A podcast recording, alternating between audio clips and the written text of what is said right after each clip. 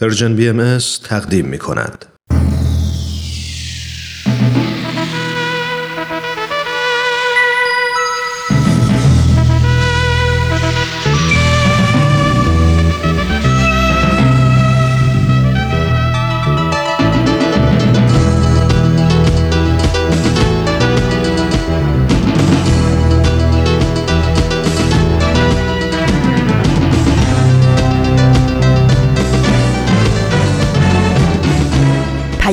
دوست. برنامه ای برای تفاهم و پیوند دلها.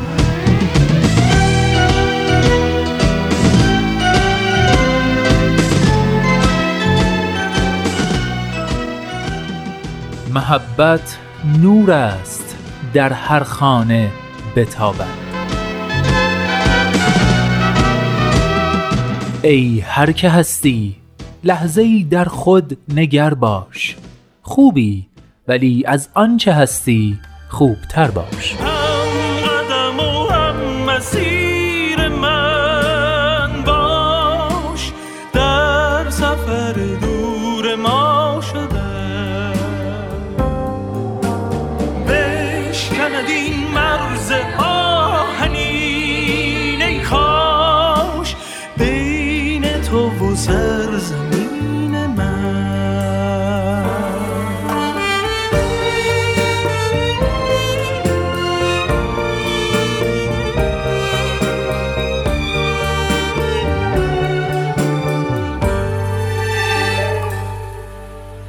دوستان خوبم سلام. سلام و درود به شما شنوندگان عزیز همراهان همیشگی مجله جوانان. من نوید توکلیم و امروز پنج شنبه هفدهم بهمن ماه سال 1398 خورشیدی برابر با ششم فوریه 2020 میلادی 569 مین شماره مجله جوانان رو تقدیم شما عزیزان همراه می کنم به مجله جوانان خوش اومدید.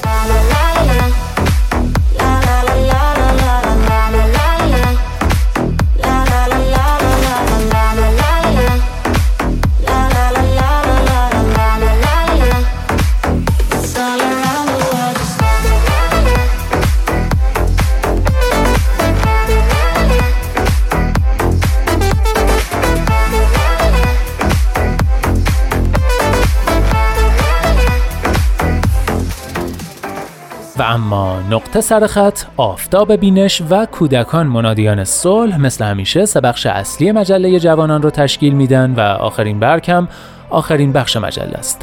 از اینکه تا آخرین برگ همراه ما میمونید متشکرم.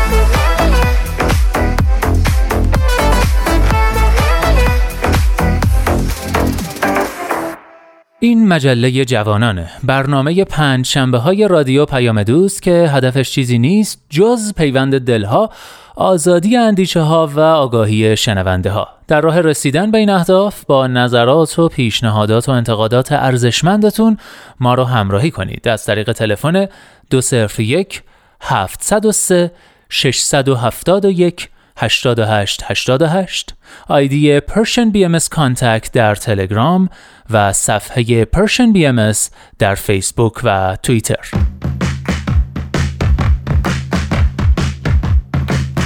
نقطه سرخط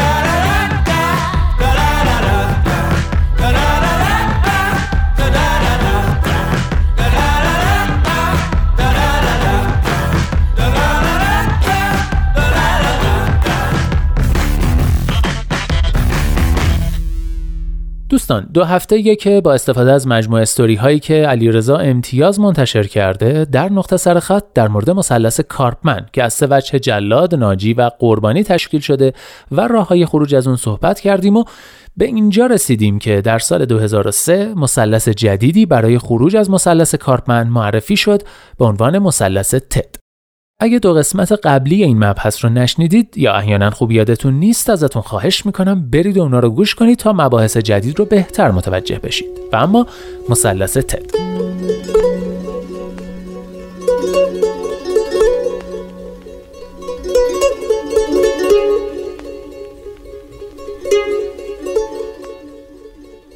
مثلث تد در سال 2003 با بررسی الگوهای رفتاری سالم منتشر شد. مثلث تد از سه وجه خلاق به جای قربانی، راهنما به جای ناجی و چالشگر به جای جلاد تشکیل شده.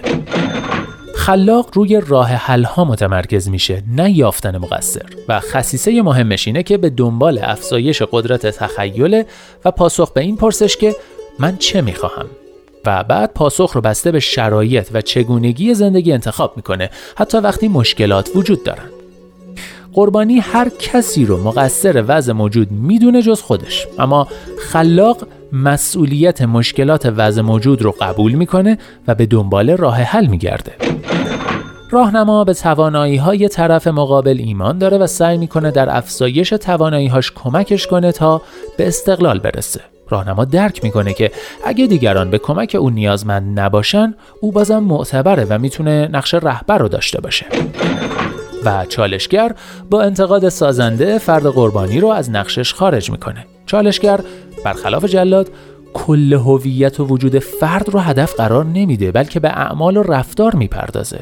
چالشگر تنش پویا با هدف بهبودی و پیشرفت ایجاد می‌کنه. برعکس جلاد که هدفی به جز تخریب نداره. نکته کلیدی اینجاست که فرد آگاه هرگز بی اراده در ازلا این مثلث جابجا نمیشه. او نقطه قرارگیری خودش رو خودش آگاهانه انتخاب می‌کنه.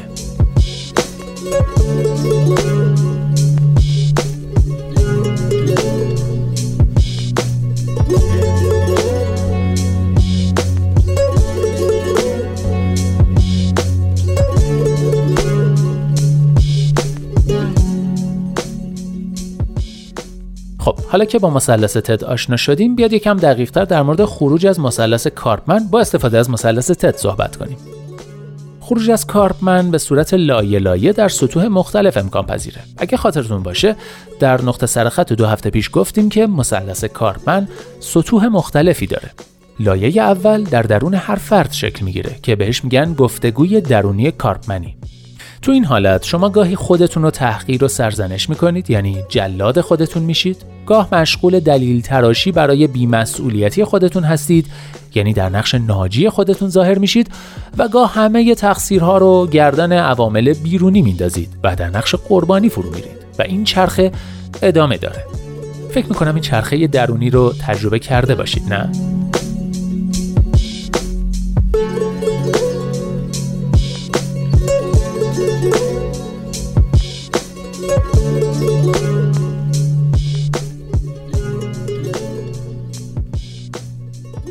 اما راه بیرون اومدن از این چرخه گفتگوی درونی در یک جمله نهفته است.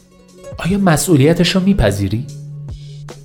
بله فقط با پذیرش مسئولیت اعمال و افعال خودمون و عواقب اوناست که می‌تونیم از چرخه کارپمن ذهنی خارج بشیم.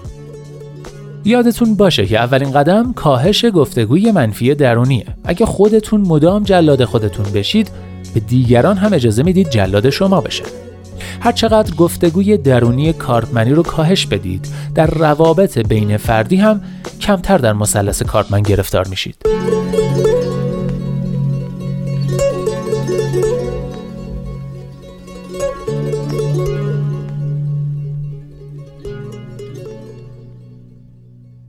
خب رسیدیم به لایه دوم روابط و تعاملات میان فردی.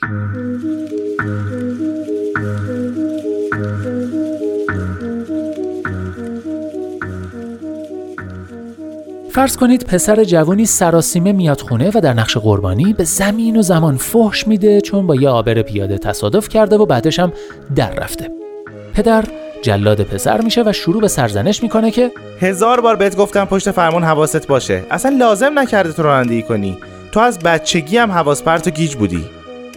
بعد مادر در نقش ناجی در حال آوردن آبغن میگه ول کن بچم ترسیده. بیا برو خونه خالت فعلا چند روز قایم شو تا آبا از آسیا بیفته.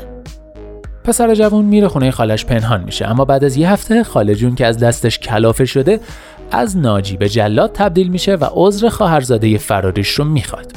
پسرم برمیگرده خونه و با مادرش دعوا می‌کنه که تو منو فرستادی و همش تقصیر تو و خلاصه جلاد ناجی خودش میشه. مادر که حالا قربانی پسرش شده به سرعت جلاد پدر میشه و میگه همش تقصیر باباته که برای توی گیج ماشین خرید انداخت زیر پات هرچی هم گفتم نکن زیر بار نرفت. من بدبخت صبح تا شب کار کنم پولشو بدم ماشین بندازم زیر پای بچه. تو برو ببین بقیه چطوری بچه بزرگ کردن تو چیکار کردی؟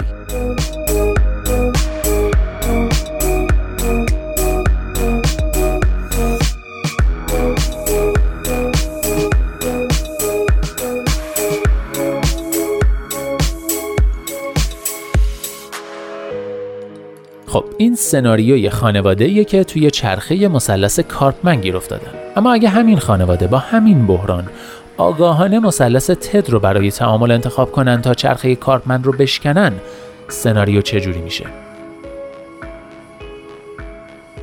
پسر جوان ناراحت به خونه میاد و درباره احساسش صحبت می‌کنه. میگه ترسیده و سردرگم و غمگینه چون با یه آبر پیاده تصادف کرده و در رفته. پدر بهش میگه؟ باید مسئولیت تصادف و احتمالا حواس پرتی رو بپذیری و بری خودتو به پلیس معرفی کنی. بعدش هم باید از اون آبر دلجویی کنی و خسارتش هم جبران کنی. مادر هم میگه؟ درک می‌کنم که ترسیدی. شاید نمی‌دونستی اون لحظه باید چی کار کنی. ولی ماشین بیمه است لازم باشه ما برات وکیلم می‌گیریم و همه جوره ازت حمایت می‌کنیم. خب تو این سناریو خلاق از احساس اون لحظه خودش صحبت می‌کنه نه درباره معایب و تقصیر دیگران. چالشگر مسئولیت پذیری و دیدن مسئله از نگاه دیگری یعنی آبر رو مطرح می‌کنه بدون تحقیر و سرزنش و راهنما در عین دلجویی راهکارهای حل مسئله رو یادآور میشه. و دیگه چرخه ای وجود نداره.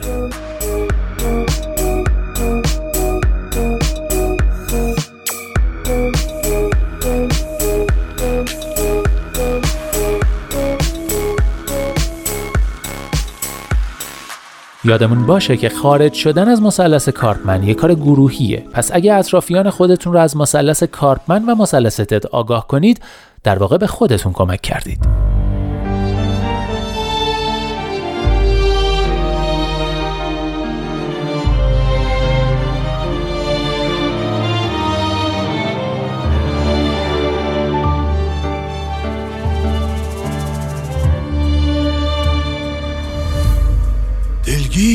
از همه. تنهام نزار رفیق. دنیام پر از غمه. تنهام نزار رفیق. رو بغز من نمک. بیشتر از این نپاش نفس بهم بده اینجا بد هواش اشکای هر شبم غیر ارادیه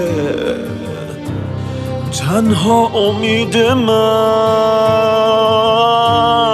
قولی که دادیه گفتی رفیقمی. تا آخر مسیر. حالا تو حقمو از زندگی بگیر. افتادم از نفس بریدم از همه. این شهر بعد تو این جهنمه. شهر رو بعد تو باید خراب کرد. خورشید و خط کشید ماه و جواب کرد. افتادم از نفس بریدم از همه. این شهر بعد تو این جهنمه. این شهر رو بعد تو باید خراب کرد. خورشید و خط کشید ماه و جواب کرد.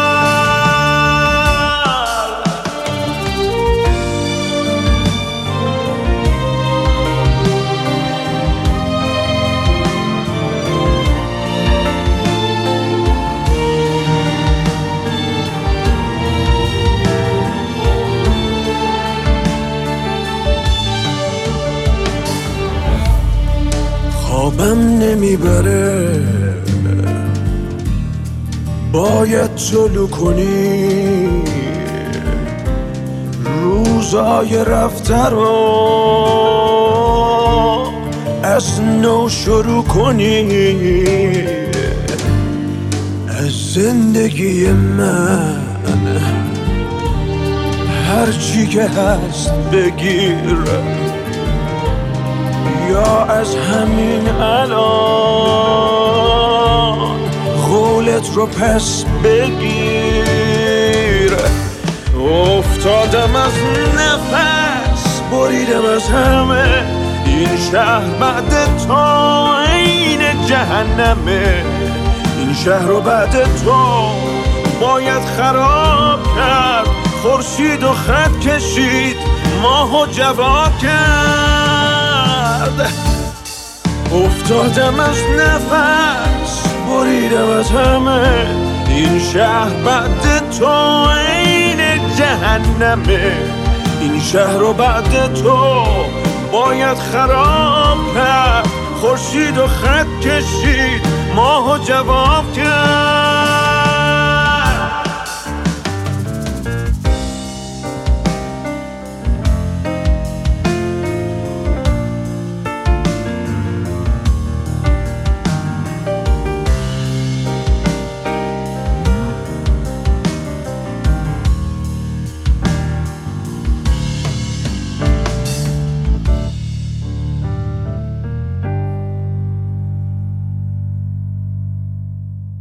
اینجا ایستگاه مهر و دوستی است رادیو پیام دوست. تنهام نزار رفیق. این عنوان آهنگیه که با اجرای رضا یزدانی شنیدیم.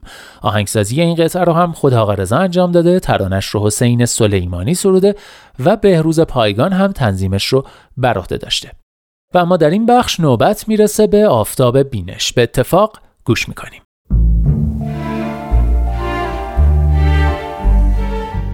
آفتاب بینش شنوندگان عزیز رادیو پیام دوست با درود. رامان شکیب هستم. به برنامه آفتاب بینش بسیار خوش اومدید.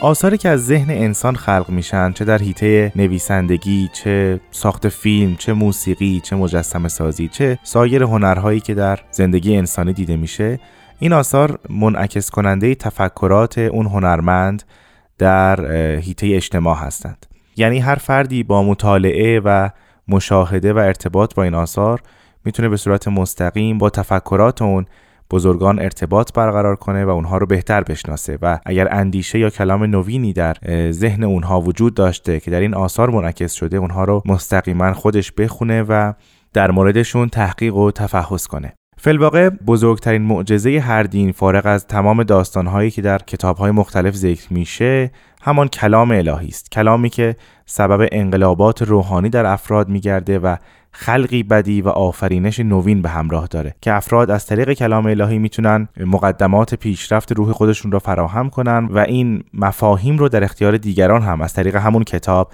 قرار بدن. در برنامه آفتاب بینش ما تلاش می‌کنیم کتاب های باهایی رو به شما عزیزان معرفی کنیم که فلواقع منعکس کننده آیات الهی هستند و تمام تفکرات شارعین دیانت بابی و باهایی در اونها منعکس شده و مندمج گشته.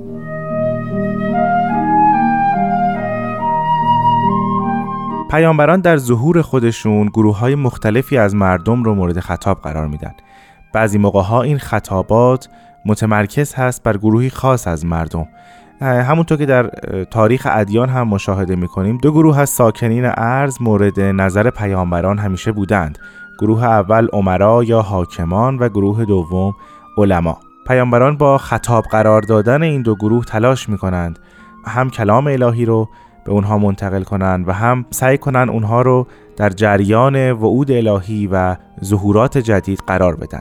ما در تاریخ ادیان با این مفهوم غریبه نیستیم چنان که می‌دانیم حضرت زرتشت کلام الهی را به گشتاسب یعنی پادشاه ایران عرضه کرد و یکی از مخاطبان اصلی حضرت موسی در زمان ظهور خودشون فرعون مصر بود و همینطور حضرت رسول اکرم شش نامه به پادشاهان و حاکمان زمان خودشون ارسال کردند. مانند نامه هایی به امپراتور روم شرقی یا پادشاه ایران یا حاکم رومی مصر و حالا بقیه کسانی که در تاریخ نام اونها ذکر شده. در دیانت بابی و در دیانت بهایی هم ما این خطابات رو به صورت مستقیم و همینطور به صورت غیر مستقیم در آثار حضرت باب و حضرت بهاءالله مشاهده می کنیم امروز در مورد کتابی صحبت خواهیم کرد که در مورد همین مفهوم صحبت کرده. نام این کتاب هست الواح حضرت بهاءالله الملوک و رؤسا این کتاب در کشور برزیل در سال 1983 یعنی در رزوان 140 بدی. به چاپ رسیده و در مورد الواحی است از حضرت بهاءالله خطاب ملوک و رؤسای عالم.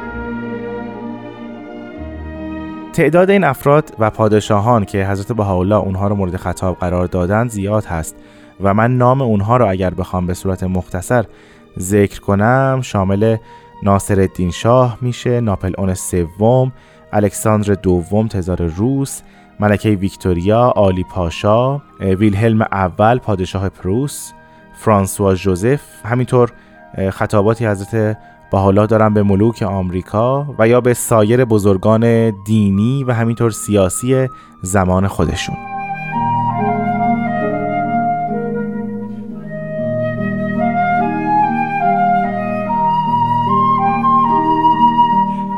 به صورت تاریخی اگر بخوایم بررسی کنیم که حضرت بهاءالله از چه زمانی این خطابات رو به ملوک آغاز کردند. می‌تونیم بگیم که در شهر ادرنه در زمانی که در تبعید به سر می بردند این خطابات آغاز شد. همینطور ادامه پیدا کرد تا زمانی که حضرت بهاءالله در شهر عکا ساکن بودند. مختصرا اگر بخوایم نام الواحی که در شهر ادرنه از قلم حضرت بهاءالله خطاب به ملوک سیاسی و علمای اون زمان نازل شده رو بخوایم ذکر بکنیم. شامل این هاست سورت الملوک لوح سلطان ایران و همینطور لوح اولی که حضرت بهاءالله خطاب به ناپل اون سوم نوشتند و همینطور لوح رئیس و صورت الرئیس که اینها در شهر ادرنه و یا در هنگام سفرشون به سمت عکا نازل شده. اما در شهر عکا الواحی مانند لوح دوم خطاب ناپل اون سوم نازل شد. لوح پاپ پی نهم لوح الکساندر دوم و لوح ویکتوریا. ما در کتب باهایی می‌تونیم این الواح رو پیدا بکنیم. اگر منابع اونها رو بخواید بدانید یکیش همین کتابی است که امروز صحبت می‌کنیم راجبش یعنی الواح حضرت بهاءالله الملوک و رؤسا. دیگری کتاب آثار قلم اعلی جلد یک که در کانادا در سال 1996 منتشر شده. بخشی به نام کتاب مبین. که این کتاب مبین شامل لوح پاپ پی نهم هست لوح ملک پاریس لوح ملک روس لوح ملکه ویکتوریا لوح خطاب ناصر شاه و لوح رئیس عربی یا همون صورت رئیس که ما قبلا در این برنامه در موردش صحبت کردیم.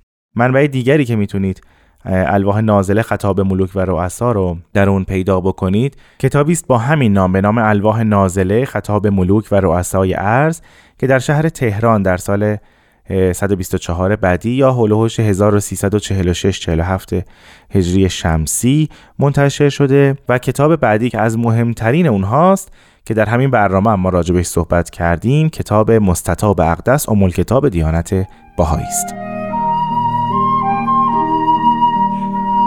همونطور که گفتم در کتاب مستطاب اقدس حضرت بهاءالله خطاباتی دارند به ملوک و رؤسای ارز برای نمونه در این کتاب خطابی است به فرانسوا جوزف پادشاه اتریش و مجارستان. همینطور خطاب به گیوم اول یا ویلهلم اول پادشاه پروس و بعدها امپراتور آلمان.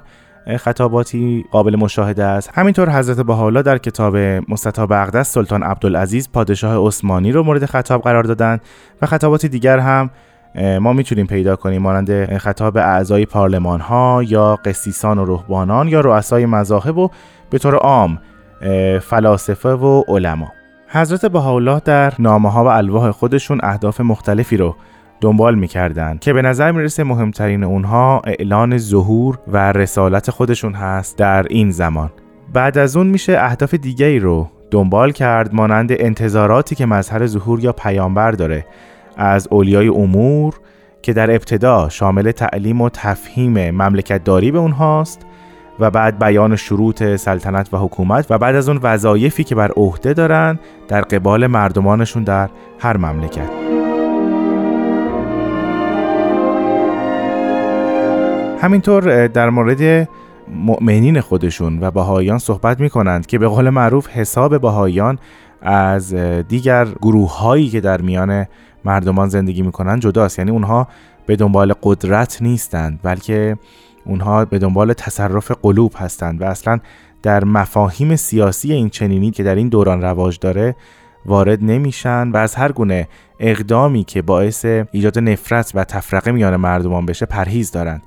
حضرت با حالا در تمامی این الواح مفاهیم بسیار زیادی رو دنبال می‌کنن که البته در برنامه های بعدی آفتاب بینش ما بعضی از این الواح رو به شما عزیزان معرفی خواهیم کرد. اما این کتاب یعنی کتاب الواح حضرت بهاءالله الملوک و رؤسا که امروز راجبش صحبت داریم می‌کنیم الواح حضرت بهاءالله خطاب به ملوک رو جمعآوری کرده و همه یک جا منتشر کرده و در انتهای کتاب در مورد هر کدوم از این پادشاهان به صورت مختصر صحبتی کرده و زندگی اونها رو هم مورد بررسی قرار داده.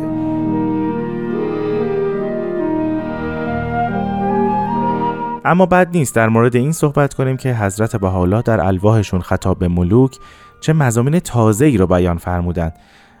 یکی از مهمترین اونها و جالبترین اونها دعوت به صلح یعنی صلح عمومی و کاهش تسلیحاته. یعنی حضرت بهاءالله از بزرگان سیاسی درخواست کردند که از تولید تسلیحات جنگیشون کم کنن و به سمت صلح عمومی حرکت کنن و در این راه در الواح دیگرشون راه های ایجاد صلح رو هم ذکر می‌کنن. نکته دیگری که بسیار جالب هست این است که حضرت بهاءالله در الواح ملوک راجب این صحبت می‌کنن که فقرا و ضعفا امانت الهی هستند. و باید در حق اونها انفاق و ارفاق صورت بگیره و این رو از ملوک می‌خوان این رو از پادشاهان می‌خوان. همینطور تأکیدی دارند راجع به حقوقی که پناهندگان در هر کشور دارند. برای نمونه در سوره ملوک ذکر می‌کنند که ظلم نکنید به کسانی که مهاجرت کردن به کشور شما و در کشور شما دارن زندگی می‌کنن. نکته بعدی که ما در این الواح می‌بینیم اعلام حقوق و آزادی بشره.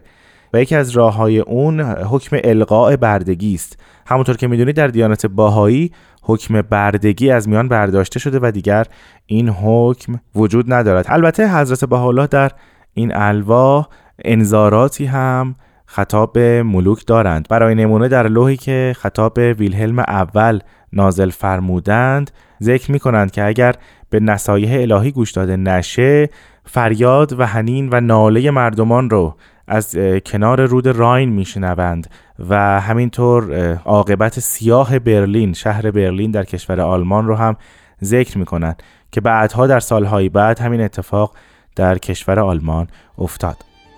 به طور کلی حضرت بهاءالله در الواح ملوک تلاش می‌کنند که پادشاهان و زعما و حکمای عرصه سیاست رو توجهشون رو به این نکته معطوف کنند که هدف اصلی اونها ایجاد صلح و اتحاد میان مردمان و کشورهاست. نه تفرق افکنی و جنگ و خونریزی. اونها بر طبق نصایح الهی و راهکارهایی که در کتب الهی وجود داره باید باعث ایجاد وحدت بشن و باید به زیر دستان کمک کنند و به پیشرفت تک تک آهاد هر مملکت یاری برسونند خب شنوندگان عزیز به پایان برنامه آفتاب بینش رسیدیم. تا هفته بعد و کتابی دیگر با شما عزیزان خداحافظی می‌کنم. خدا نگهدار.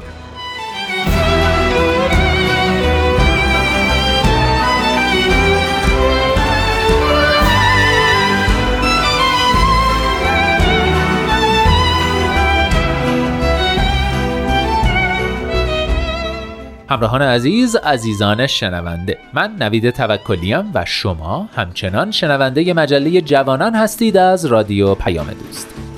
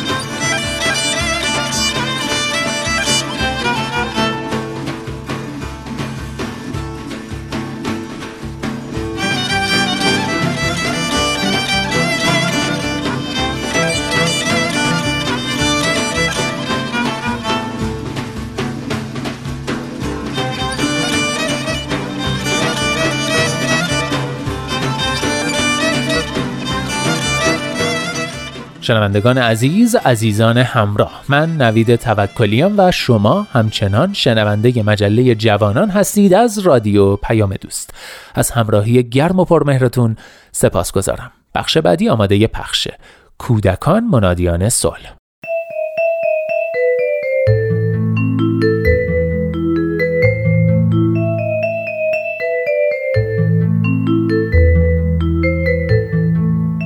کودکان منادیان صلح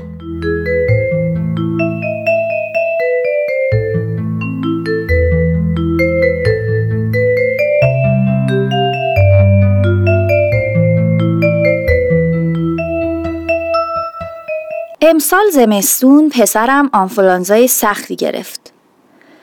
بعد از چند روز بسیار کمتوان و کم حوصله شده بود. پزشک براش یک هفته طول درمان نوشته بود. بعد از سه چهار روز با اینکه علائم تب و تهوع در اون کم شده بود اما حوصله انجام هیچ کاری رو نداشت. نه حاضر بود نگاهی به تکالیف عقب افتاده مدرسش بندازه نه حتی تلویزیون ببینه. بعد از ظهر یکی از همین روزهای بیحوصلگی داییش به دیدنش اومد و یک کتاب براش هدیه آورد. کتاب شامل کاری کلماتورهای ساده و یه خطی بود که برای هر کدوم تصویری به همراه داشت. با بیحالی و عدم اشتیاق کتاب را از داییش گرفت و تشکر کرد.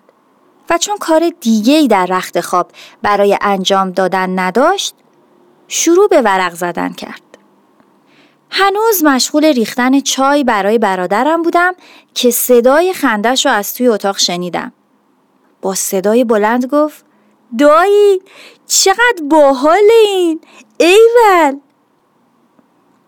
و این صدای خنده های ناگهانی و کوتاه تا پایان چای خوردن من و برادرم ادامه داشت.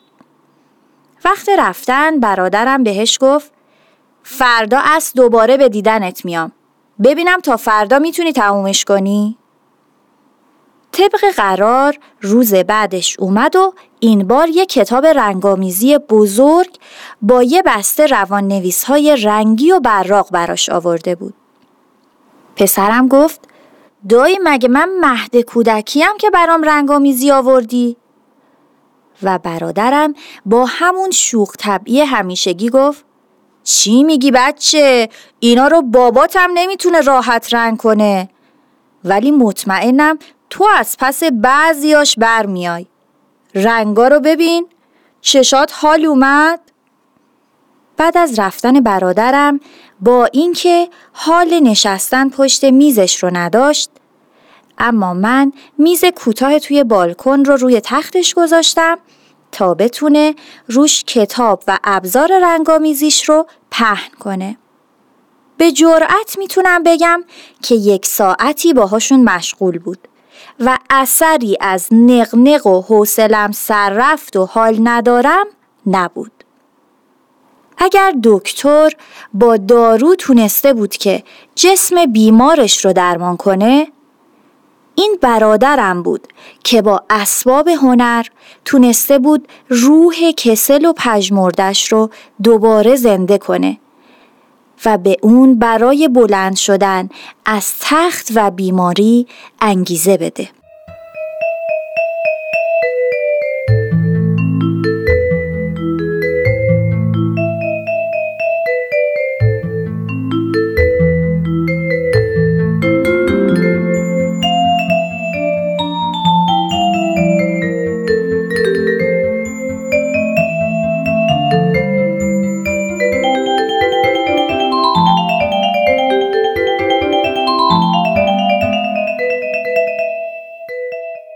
حس زیباشناسی در انسانها اونها رو به سمت هنر و زیبایی سوق میده.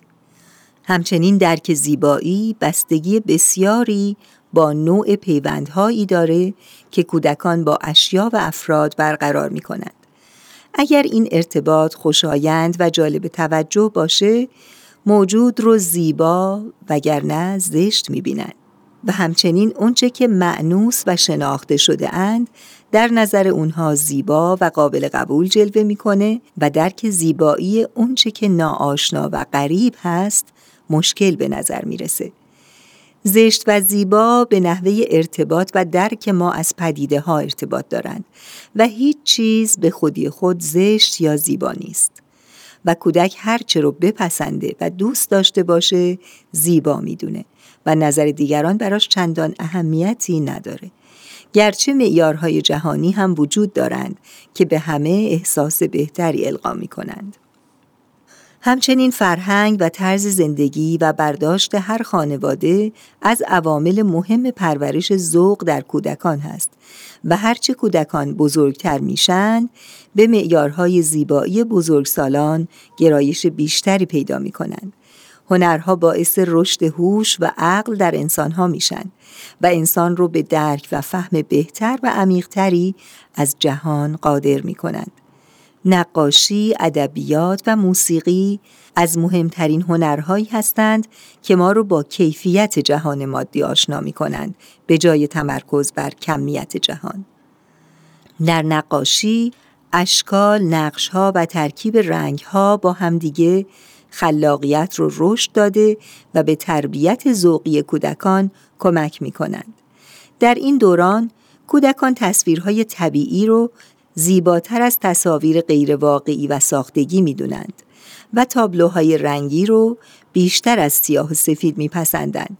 در مدارس هرچه بچه ها بزرگتر میشن متاسفانه نقاشی از شکل بیان آزادانه و طبیعی خودش به شکلی خسته کننده برای ساعات بیکاری در میاند که نه تنها وسیله ای در جهت رشد ذوق کودکان نیستند بلکه به صورت تمرینات کسل کننده ای در میان که نشانی از خیال انگیزی و خلاقیت در اون وجود نداره. ادبیات در تربیت ذوق شاگردان سهم عمده ای داره و اغلب کودکان ده ساله از تصویرسازی های شاعرانه و زیر و بمهای شعر لذت می‌برند و بدین ترتیب زمینه جستجوی زیبایی و تأمل و تفکر که در نوجوانی شروع میشه در این دوره شروع میشه. در این دوره علاوه بر لذت بردن از متون زیبا باید کودکان رو تشویق کرد که اشعار و قطعاتی رو از بر کنند تا هم حافظه سرشار و فعالشون قوی تر بشه و هم برای تمام عمر قطعاتی که در عمق ذهنشان نشسته روشنی بخش زندگیشون باشه.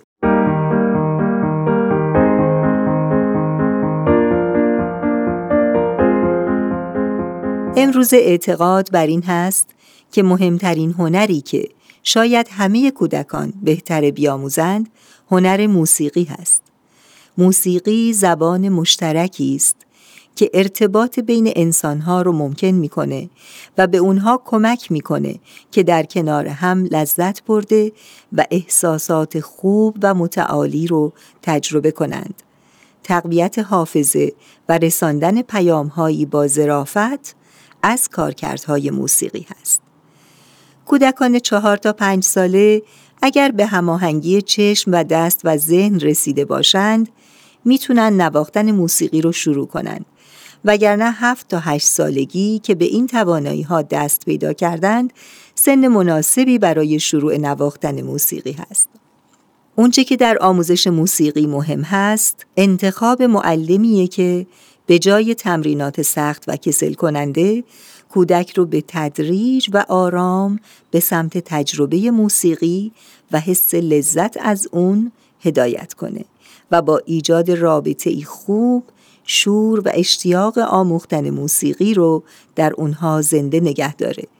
با این وجود اغلب کودکان وقتی به 18 سالگی می‌رسند ممکنه موسیقی رو برای همیشه کنار بگذارند.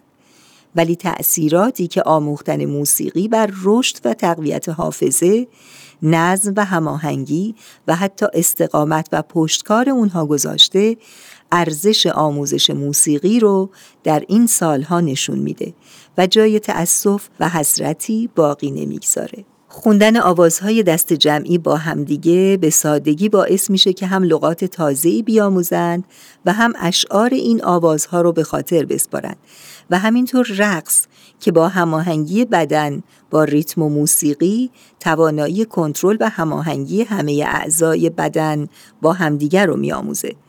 اینها مهارت‌هایی هستند که وابسته به موسیقی هستند و در رشد جنبه های مختلف کودک تأثیرات مفیدی دارند. حضرت عبدالبها می‌فرمایند موسیقی هنری است مؤثر و الهی غذای روح و جان است در اثر قدرت جاذبه آن روح انسانی اعتلاع حاصل نماید و موسیقی را کیفیت شگفتانگیزی است که قلوب اطفال را شدیداً متأثر سازد زیرا دلهای آنان پاک و طیب است و الهان را تأثیر عظیمی در آنهاست قریه و استعدادات طبیعی که در نهاد اطفال موضوع است به سبب موسیقی به عرصه ظهور و بروز آید. بنابراین وظیفه شما آن است که کمال سعی و همت را در تکمیل و تجهیز آنان مرئی دارید. به آنها تعلیم دهید که به نحو اجلا و مؤثر به سرودن الهان معلوف شوند. تکلیف هر طفل آن است که حقایقی در باب موسیقی بداند زیرا بدون اطلاع آن از نغمات ملیح و اسباب و ادبات پرآهنگ بهره کافی بر نخواهد گرفت.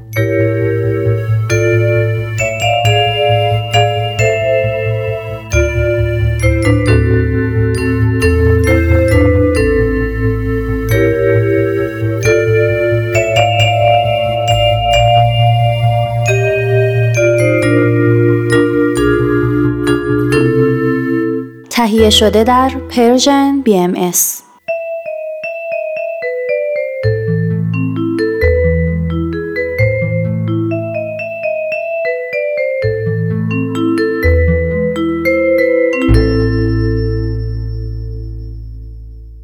آخرین برگ.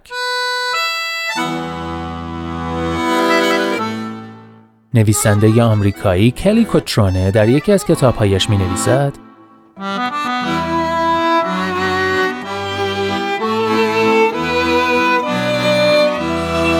آن زمان که روز بد یا ماه بد یا حتی سال افتضاحی را پشت سر می‌گذاری این را به یاد داشته باش. این روزها میگذرند.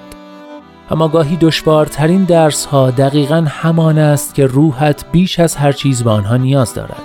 تا دل شکستگی را تجربه نکرده باشی نمی توانی خوشحالی واقعی را حس کنی. تا طعم شکست را نچشیده باشی احساس پیروزی را درک نخواهی کرد. تا ندانی شیطانی بودن چه حسی است نمی‌توانی حس مقدس بودن را درک کنی و تا نمرده باشی نمی‌توانی از نو زاده شوی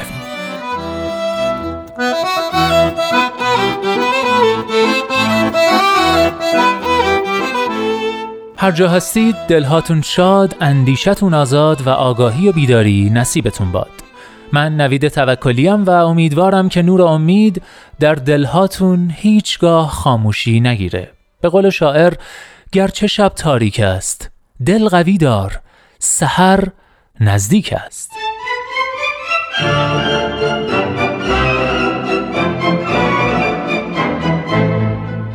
لحظه هاتون پر امید ای دوست در روزه قلب جز گل عشق مکان